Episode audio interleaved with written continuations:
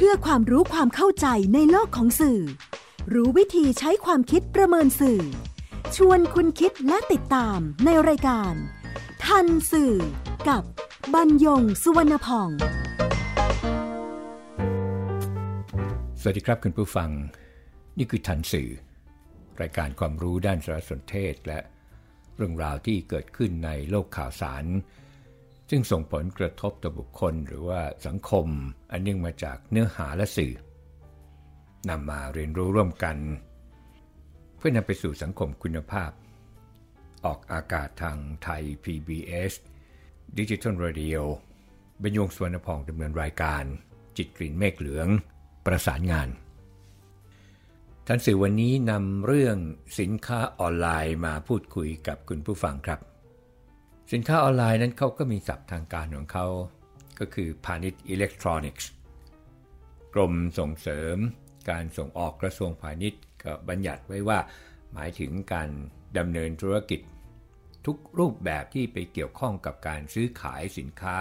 หรือว่าบริการเนี่ยผ่านระบบสื่อสารโทรคมนาคม หรือว่าสื่ออิเล็กทรอนิกส์ ส่วนองค์การการค้าโลกก็คือ World Trade Organization นั้นเขาหมายถึงการผลิต การกระจาย การตลาด การขายหรือการขนส่งผลิตภัณฑ์ และบริการโดยใช้สื่ออิเล็กทรอนิกส์ถ้ากล่าวโดยสรุปนะครับก็คือ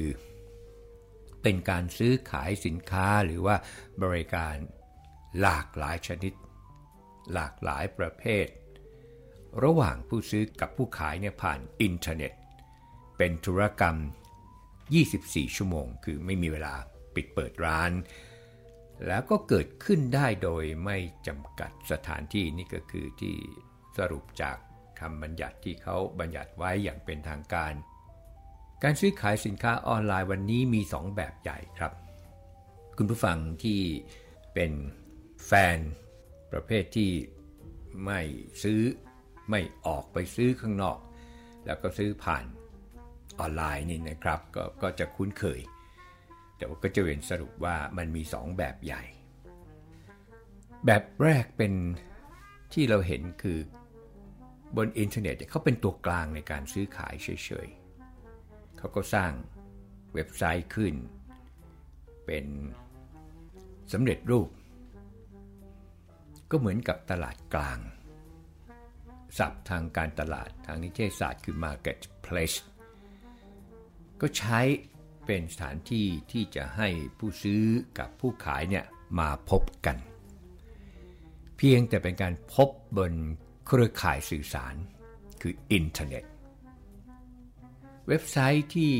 ซื้อขายที่เป็น Marketplace อย่างนี้แล้วก็มีมานานพอสมควร จนเป็นที่รู้จักกันในระดับสากล ทั่วโลกอย่างนั้นนี่นะครับก็คือ amazon.com เจ้าหนึ่ง แล้วก็ ebay.com นี่ก็อีกเจ้าหนึ่งที่ดังๆ ใครที่อยากจะขายสินค้าก็เข้าไปสมัคร แล้วก็ไปปฏิบัติตามกฎกติกาของเขาของเจ้าของตลาด ซึ่งเป็นผู้ให้บริการพื้นที่ เจ้าของเขาก็จะได้ส่วนแบ่งจากการซื้อขายที่เกิดขึ้น นั่นคือแบบหนึ่ง สินค้าที่อยู่ใน Amazon สินค้าที่อยู่ใน eBay นั้น โอ้เยอะเหลือเกินครับ ต้องบอกว่าเยอะเหลือเกิน หลากหลายมาก ที่เรียกกันว่าเป็น categories แล้วแล้วก็น่าจะครบมั้งครับ แล้วก็ที่สามารถส่งได้ การซื้อสินค้าผ่าน เว็บไซต์สำเร็จรูปแบบนี้นี่นะครับ เราก็จะเสียภาษีอย่างถูกต้อง คือเวลาที่ของเข้ามาแล้วเนี่ยทางศุลกากรเขาก็จะเปิด เขาก็จะคำนวณภาษี แล้วเขาก็ฝากไปรษณีย์ไว้ เราก็ไปรับที่ไปรษณีย์มันก็จะมี 2ออย่างนะครับ ถ้ามีภาษีก็จะไปรับที่ไปรษณีย์แล้วก็จ่ายภาษีตรงไปรษณีย์นั่นแหละ คือไปรษณีย์ก็จะรับเงินแทน ศุลกากรแล้วก็ส่งไปที่คลัง อย่างนั้นนี่ก็คือเว็บไซต์สำเร็จรูป แบบที่ 2 แบบนี้ผู้ขายสินค้าเปิดร้านค้าออนไลน์ของตัวเอง แล้วก็สร้างเว็บไซต์เพื่อนำสินค้ามาวางจำหน่าย แบบนี้บ้านเราเปิดกันเยอะครับตอนนี้ โลกดิจิทัลวันนี้ก็พัฒนาการมาถึงยุคที่ 4 ที่เรียกกันว่า 4G ไม่ต้องไปถึง 5G นะครับทุกอย่างอยู่ในอุ้งมือแล้ว ในอุ้งมือก็คืออุปกรณ์ปลายทางที่เรียกกันว่าโทรศัพท์มือถือ แล้วก็เป็นอุปกรณ์ปลายทางที่ต้องถือว่าเป็นของคู่กาย หายเป็นเรื่องใหญ่โตต้องแจ้งความต้องสารพัดเพราะว่าอะไรหลาย ๆ อย่างอยู่ในนั้นหมดรวมทั้งบัญชีธนาคาร การโอนเงินการทำธุรกรรมทางการเงินก็อยู่บนมือถือทั้งหมด ตรงนั้น อันนี้ไม่ต้องรอไปถึงยุคที่ 5 แค่นี้ตลาดออนไลน์นี่ก็เปลี่ยน cyberspace แล้ว จะซื้ออะไรล่ะ ได้หมด จะซื้อเป็นเครดิตก็คือบัตรเครดิตก็ได้ จะซื้อเป็นเงินสดก็คือเดบิตก็ได้ โอนปั๊บก็นับวันรอสินค้าได้เลย ตลาดสินค้าออนไลน์จึงโตวันโตคืน เพราะไม่ต้องมีหน้าร้าน หรือแผงมาโชว์สินค้าอีกแล้ว ไม่มีต้นทุนค่าเช่าห้อง ค่าเช่าพื้นที่ ไม่ต้องมีค่าใช้จ่ายในการตกแต่งหน้าร้าน ไม่ต้องเสียค่าน้ำค่าไฟฟ้า ค่าเครื่องปรับ อากาศ ไม่ต้องมีต้นทุนในการซื้อสินค้ามาจัดวางให้ครบทุกสีทุกแบบทุกเบอร์ ลงแค่รูปซ้ายขวา หน้าหลัง ให้เห็นภาพให้ได้ เดี๋ยวนี้ลงคลิป ก็ยิ่งช่วยเข้าไปใหญ่เลย ย่อขยายได้หมด ขนาดที่เป็น ขนาดมาตรฐานสากลเป็นที่เข้าใจกันก็ใส่ตารางของขนาดเข้าไป จะเป็นขนาดรองเท้า เสื้อผ้า ได้หมด ใส่ตารางเข้าไปไว้ให้ดู เพื่อให้เลือก เพื่อจะให้ซื้อ เพื่อจะให้สั่งซื้อ ไม่ต้องรอคนเดินผ่านหน้าร้าน ที่ว่าเดินผ่านนั้นก็ไม่รู้นะครับว่ามีกี่คนที่จะเดินเข้ามาในร้าน ถึงจะเดินเข้ามาแล้ว ก็ไม่รู้อีกหรอกครับว่าจะเหลือกี่คนที่ซื้อสินค้า ประการสำคัญไม่ต้องจ้างเด็กหน้าร้าน ไม่ต้องปิด ไม่ต้องเปิดร้านอีกเลย 24 ชั่วโมงคำถามว่าวันนี้เนี่ยมีผู้ใช้สื่อออนไลน์ในการซื้อขายสินค้านี่นะครับ จากแอปต่างๆ จากอินเทอร์เน็ตสำเร็จรูปต่างๆเนี่ยมาก น้อยแค่ไหน แม้นว่าจะตอบตรงตัวไม่ได้ เพราะว่ามันเรื่องของบันทึกที่ผู้ใช้ทั่วไปก็จะคงไม่ไม่ทราบ แต่ว่าถ้าพูดในภาพรวมแล้วนี่นะครับก็ตัวอินเทอร์เน็ตก็จะเป็นตัวหลักที่เป็นโครงสร้างพื้นฐานทางด้านเครือข่ายสื่อสาร ประเทศไทยวันนี้เรามีประชากรเนี่ยใกล้จะ 70 ล้านคน แต่เรามีหมายเลขโทรศัพท์มือถือกว่า 92 ล้านเลขหมาย นั่นก็แปลว่า คนไทยเนี่ยใช้โทรศัพท์มากกว่า 1 เลขหมายนะครับ ใน 70 ล้านคนสามารถเข้าถึงอินเทอร์เน็ตได้เนี่ย57 ล้านคน 57 ล้านคน ใน 57 ล้านคน เป็นกลุ่มที่ใช้อินเทอร์เน็ต ผ่านโทรศัพท์มือถือเป็นประจำเนี่ยถึง 55 ล้านคน ก็แปลว่า การซื้อขายสินค้าออนไลน์เนี่ยโอกาสที่จะเกิดขึ้นเนี่ยนะฮะมีสูงเหลือเกิน อันนั้นก็จะเป็นคำตอบครับว่า การพบกันระหว่างผู้ซื้อกับผู้ขาย มันมีโอกาส แล้วมันก็ง่ายขึ้นอย่างที่คาดไม่ถึง ซื้อหรือไม่ซื้ออีกเรื่องหนึ่งนะครับ ว่ากันต่อไปถึงการรู้เรื่องของสินค้าที่สนใจก่อน เราจะยังไม่รู้อะไรทั้งสิ้นนี่นะครับ จะอยากจะรู้ว่าไอ้สินค้านี่มันมีไหมยี่ห้อนี้ขนาดนี้สีนี้ วันนี้ไม่ยากเลยครับ เพราะอะไร เพราะว่าเรามี google.com วันนี้ก็เป็นเว็บไซต์อันดับหนึ่ง ที่ใช้ที่เขาเรียกกันว่า search engine เป็นเครื่องมือในการ แสวงหาสิ่งที่เราต้องการรู้ google.com วันนี้คนไทยใช้มากที่สุดไปแล้วครับ ตามมาด้วย google.co.th facebook.com นี่ก็เริ่มมีบ้างแล้วนะครับ YouTube นั้น โอ้กำลังเป็นที่แพร่หลายเลยทีเดียว แม้แต่ของในบ้านเราเองที่ทำทำกันอยู่ บางทียังได้ข้อมูลใกล้ตัวด้วยซ้ำไปก็คือพันทิป .com เพราะว่าอันนี้ก็เป็นเรื่องของการแบ่งปันความรู้ แบ่งปันประสบการณ์ แบ่งปันข้อมูลระหว่างกัน ใครมีปัญหาอะไรก็โพสต์ทิ้งไว้ในห้องนู้นห้องนี้ รวมทั้งสนุก .com ด้วย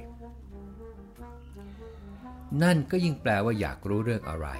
หรือสินค้าอะไร มันมีหลากหลายช่องทางที่จะช่วยให้ เราเนี่ยได้รู้ ได้ข้อมูล ตรงนี้ครับ และด้วยอัตราการใช้งานอินเทอร์เน็ต ที่เพิ่มขึ้นทุกปีนี้เองครับ ที่ก็ทำให้โอกาสในการขายสินค้าออนไลน์เนี่ยเพิ่มขึ้นตามไปด้วย แล้วปัญหาก็ตามมา จนกลายเป็นเรื่องใหญ่ ที่รายการทันสื่อหยิบขึ้นมาพูดคุยกับคุณผู้ฟัง เรื่องอะไรบ้างนั้นอีกสักครู่ครับ คุณกำลังฟังรายการ ทันสื่อกับบรรยงสุวรรณพอง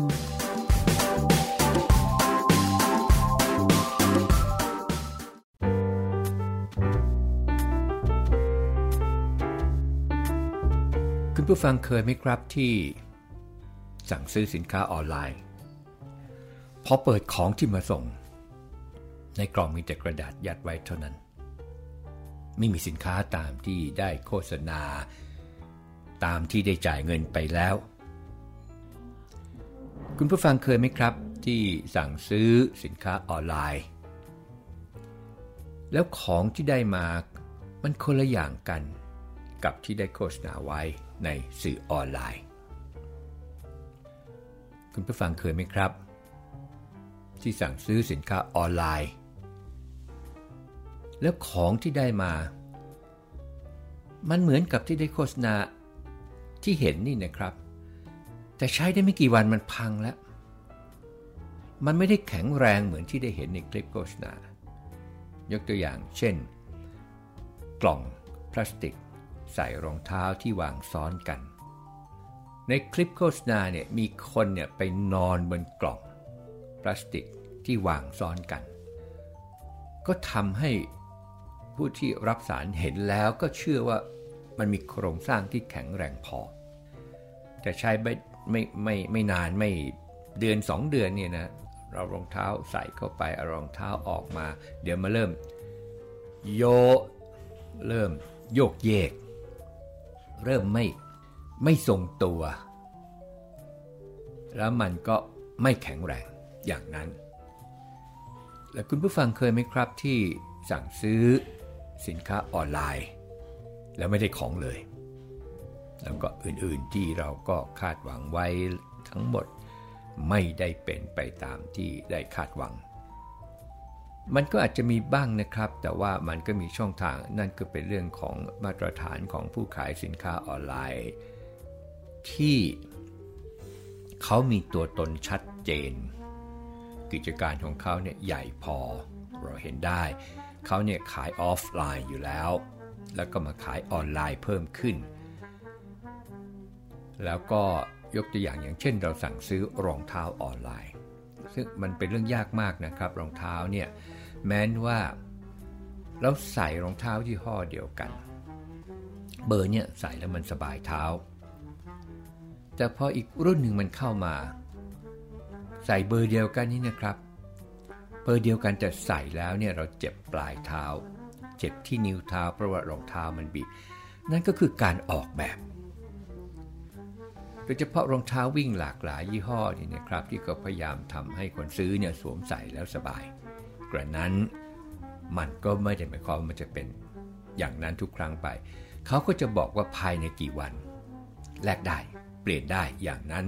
อันนี้ก็จะเป็นวิธีการหนึ่งของการรับประกันสินค้า ส่วนใหญ่ก็จะเกิดขึ้นมาจากผู้ขายที่มีตัวตนชัดเจนเป็นที่รู้จักกันโดยทั่วไป เอาเป็นว่าที่เราโดน เมื่อโดนแล้วเนี่ยเราทำอะไรกับมัน มันเกิดเรื่องขึ้นกับตัวเราเอง อะ โกรธ หลังหายโกรธแล้ว สิ่งที่ต้องทำเมื่อสั่งซื้อของออนไลน์ แล้วรู้ว่าถูกโกง ก็ต้องเริ่มกันด้วยการรวบรวมหลักฐานที่ติดต่อกับผู้ขายเนี่ยให้ครบที่สุดเท่าที่เราจะทำได้ พิมพ์ออกมาเป็นเอกสาร อะไรบ้าง อย่างแรกก็คือหน้าเว็บไซต์ที่ขายของ ซึ่งเราสามารถกด print screen เนี่ยได้ เรียกว่า print screen เนี่ยนะครับแคปหน้าจออะไรอย่างเนี้ยได้ ต่อไปก็เป็นรูปโปรไฟล์ของร้านค้า ตามด้วยชื่อที่อยู่ หมายเลขโทรศัพท์ เลขที่บัญชีของร้านค้า โดยเฉพาะข้อความในแชทที่ได้พูดคุยกับผู้ขาย ทั้งบทสนทนา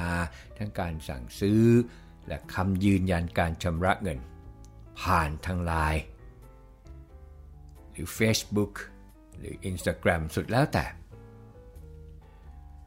ต่อไปก็เป็นหลักฐานการโอนเงินเข้าบัญชี เดี๋ยวนี้การโอนผ่านมือถือมีแน่นอนแล้วครับแล้วก็ไม่ลืมถ่ายสำเนาบัตรประจำตัวประชาชนของเราไปด้วย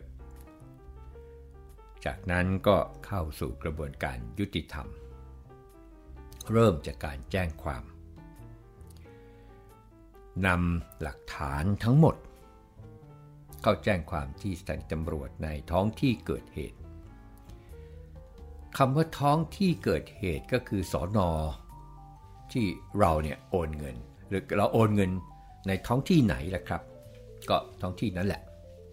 จะเรียนคุณผู้ฟังย้ำนะครับว่าอย่าทิ้งไว้ให้เกิน 3 เดือน มันมีปัญหาทันที และอีกอันนึงนะครับ อย่าแจ้งความเฉยๆอย่าลงบันทึกประจำวันเฉย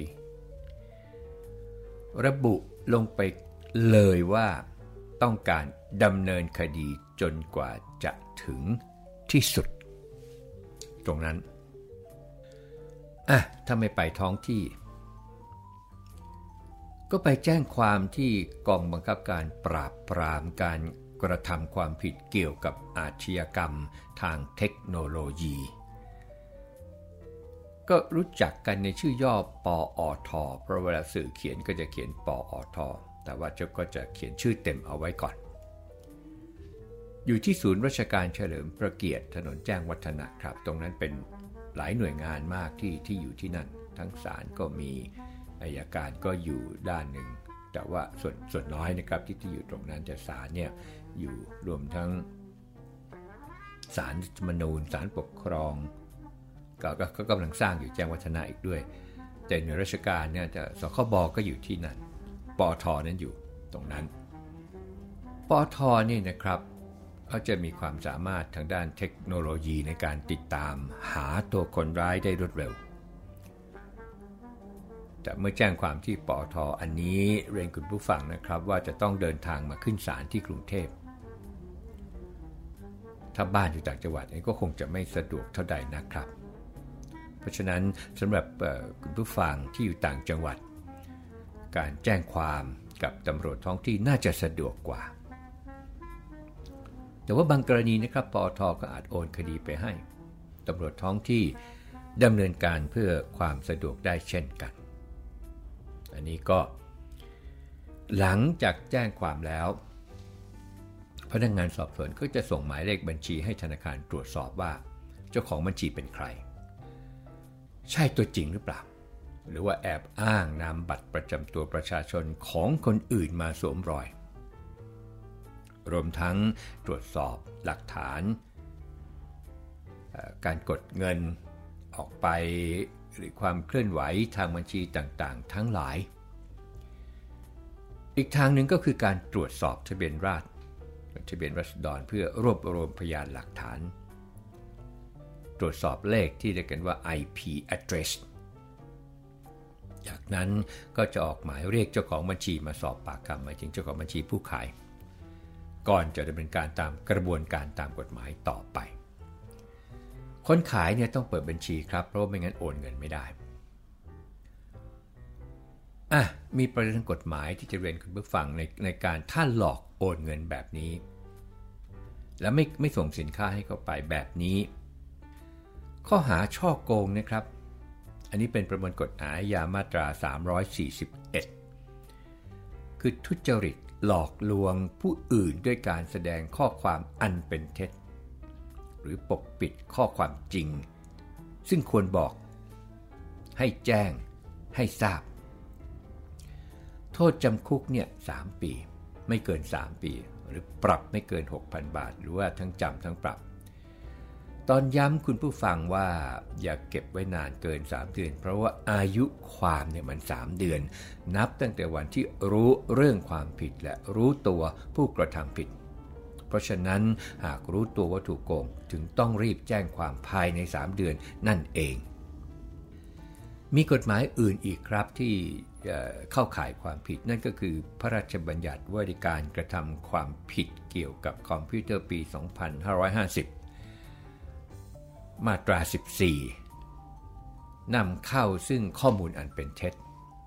ดอกลวงทำให้ผู้อื่นได้รับความเสียหาย มีโทษจำคุกไม่เกิน 5 ปี ปรับไม่เกินแสนบาท อันนี้อายุความ 10 ปีครับ เออ โอกาสได้คืนละ่ะ ตอบยาก แต่ว่าส่วนมากแล้วนี่นะครับ ถ้าโอนเงินให้ปุ๊บ คนร้ายก็มักจะถอนเงินออกไปปับ๊บ มันก็เลยยากที่จะติดตามเงินคืน อย่างไรก็ตามแจ้งความไว้ก่อนครับ ถ้าสามารถตามตัวมิจฉาชีพได้ คนร้ายก็อาจจะเจรจาไก่เกลี่ยคืนเงิน หรือว่าชดใช้เงิน แลกกับการถอน แจ้งความแล้วก็ยุติคดี กรณีนี้สามารถทำได้เพราะว่าคดีช่อโกงเป็นความผิดอันยอมความได้ตามประมวลกฎหมายอาญาแต่นะครับมีเงื่อนไข ยกเว้นความผิดฐานช่อโกงประชาชนมีคำว่าประชาชน ซึ่งไม่ จะต่างกับคู่กรณี ถ้าเป็นช่อโกงประชาชนนี่เป็นเรื่องใหญ่ ทีนี้ถ้าคนร้ายไม่ยอมคืนเงินให้หรือไม่มีเงินคืนให้ ก็ว่ากันไปถึงศาลแล้วครับว่าศาลจะพิพากษาคดี แล้วโอกาสที่จะได้เงินคืนก็มีเพราะว่าศาลสั่งคุณผู้ฟังที่กำลังเจอปัญหาถูกโกงในลักษณะนี้เนี่ยครับก็ บางคนก็บอกช่างหัวมันเข็ดอะไรนู่นนี่กันไป แต่ถ้ามันสตุ้งสตางมันเยอะของก็มีมูลค่าสูงอย่างนี้นี่นะครับ ก็อยากให้ลองพิจารณาขั้นตอนที่เรียนคุณผู้ฟังไป ตรงนั้น ทีนี้ทันสื่อเนี่ยประเด็นจริง ๆ ไม่ได้อยู่ไอ้ตรงที่เรื่องที่มันเกิดขึ้นแล้ว แต่ว่า มันอยู่ตรงที่ว่าทำอย่างไรนี่นะครับ ถึงจะไม่ให้มันเกิดขึ้นมากกว่า อย่างนี้เรียกกันว่าเรารู้สารสนเทศ เมื่อรู้สารสนเทศเราก็ทันสื่อ ข้อแรกครับ ถ้าของเนี่ยมันมีราคา ตรวจสอบเว็บไซต์ของร้านค้า ว่าเขาจดทะเบียนพาณิชย์อิเล็กทรอนิกส์กับกระทรวงพาณิชย์หรือเปล่า ดูเบื้องต้นก่อนนะครับ ดูที่ Contact Us ที่ Contact Us เนี่ย คือการจดทะเบียนผู้ขายจะได้รับเลขรหัสทะเบียน แล้วก็จะมีการแสดงสัญลักษณ์ทะเบียนพาณิชย์อิเล็กทรอนิกส์ไว้นี่นี่เป็นเบื้องต้นเลยนะครับ ถ้าไม่มีเนี่ยความเสี่ยงเริ่มมีแล้วประการต่อไปก็คือเลือกร้านค้าที่มีชื่อเสียงตอบรับในทางที่ดี แล้วก็ดูจากหน้ากระทู้จำนวนการส่งสินค้า การรีวิวจากลูกค้าที่เขาซื้อมาก่อนหน้านี้ว่าเขาทำอะไรกันอย่างไร อีกอันหนึ่งก็คือพยายามซื้อสินค้าในเว็บไซต์ที่อายุการขายอย่างน้อย 1 ปีคือ ประวัติของการซื้อขายสินค้าออนไลน์ อันนี้ก็ช่วยได้อีกเหมือนกันนะครับ ต่อไปก็คือตรวจสอบคำตอบคำถามของผู้ขายในกระทู้เนี่ยช่วยได้เยอะเลยนะครับอะนี่ก็มาถึงเงื่อนไขการรับประกันสินค้าหรือว่าบริการหลังการขายเนื่องจากการซื้อสินค้าผ่านเว็บไซต์ ถ้าผู้ขายเขาไม่ได้ระบุ แล้วก็ถามให้มั่นใจ ให้ชัดเจนก่อนตัดสินใจ แล้วก็สอบถามผ่านเว็บบอร์ดหรืออีเมล มันจะได้มีหลักฐานที่เป็นลักษณ์อักษร เรียนนะครับว่าไม่ควรซื้อขายกัน ตกลงซื้อขายกันทางโทรศัพท์เพราะมันหายไป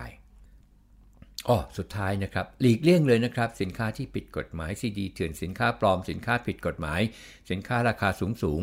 อันนี้แจ้งความลำบากแล้วล่ะครับ ทั้งหมดปลอดภัยไว้ก่อนเป็นเรื่องดีที่สุดสำหรับคุณผู้ฟังในฐานะผู้บริโภค พบกันใหม่ในรายการทางสื่อทางไทย PBS Digital Radio บรรยงสวนพอง สวัสดีครับ ติดตามรายการทันสื่อได้ทางวิทยุไทย PBS www.thaipbsradio.com แอปพลิเคชัน Thai PBS Radio ติดตามข่าวสารทาง Facebook ได้ที่ facebook.com/thaipbsradiofan